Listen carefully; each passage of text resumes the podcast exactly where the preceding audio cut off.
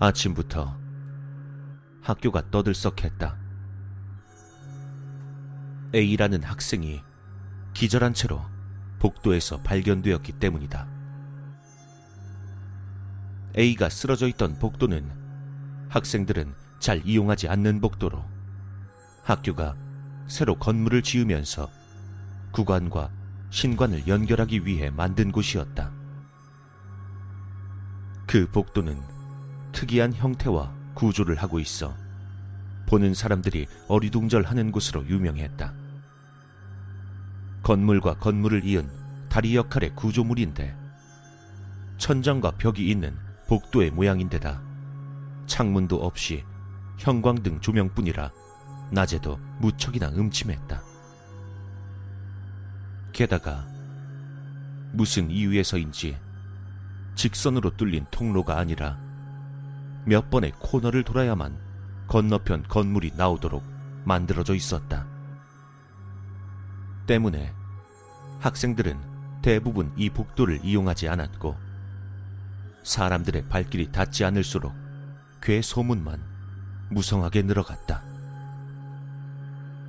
마치 동굴 같은 느낌을 주는 복도를 걸어갈 때 뒤에서 발자국 소리가 들린다거나 앞쪽에서 걸어오는 발자국 소린 들렸지만 결국엔 아무도 나타나지 않는다는 이야기가 있었다.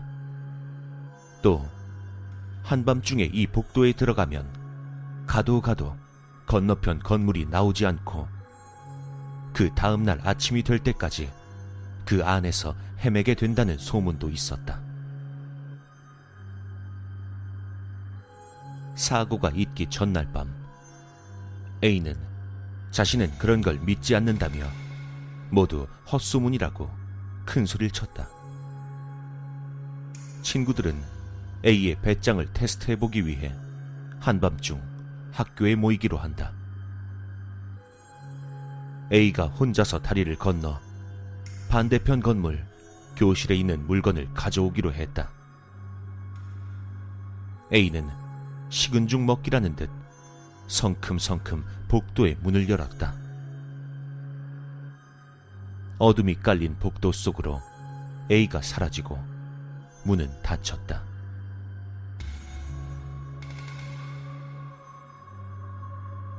친구들에게 큰 소리를 치고 들어오긴 했지만 복도의 분위기는 A가 상상했던 것보다 더 공포스러웠다. 창문 하나 없이 꽉 막힌 복도는 랜턴의 불빛이 닿는 곳을 제외하곤 코앞도 보이지 않는 캄캄한 어둠이었다.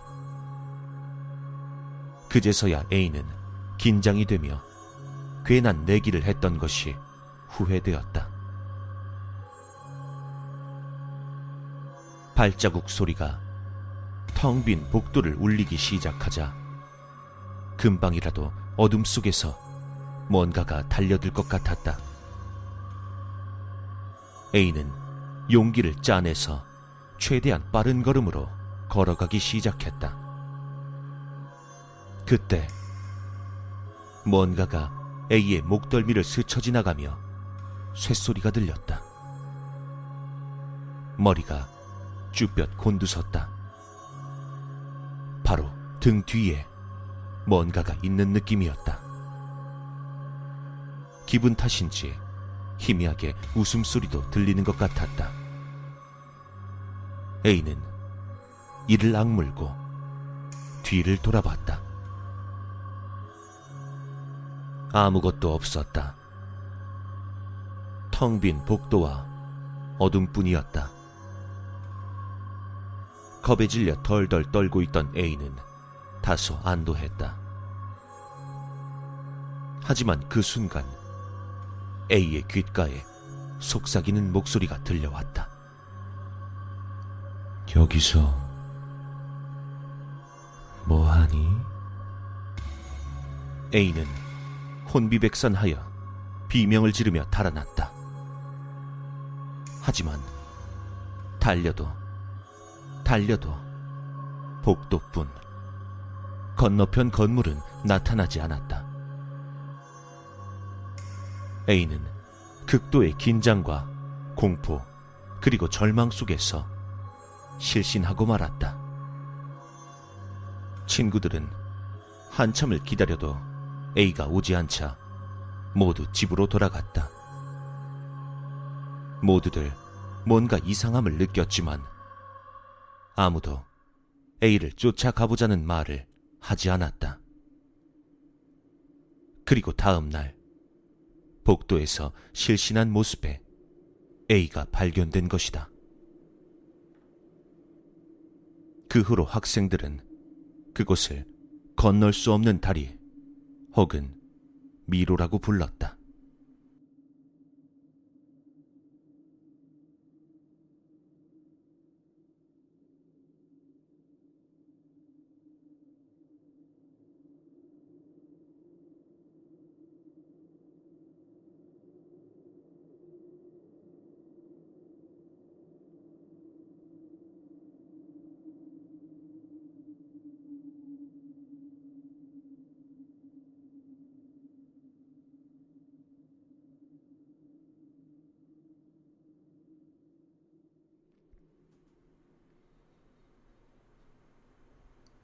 여기서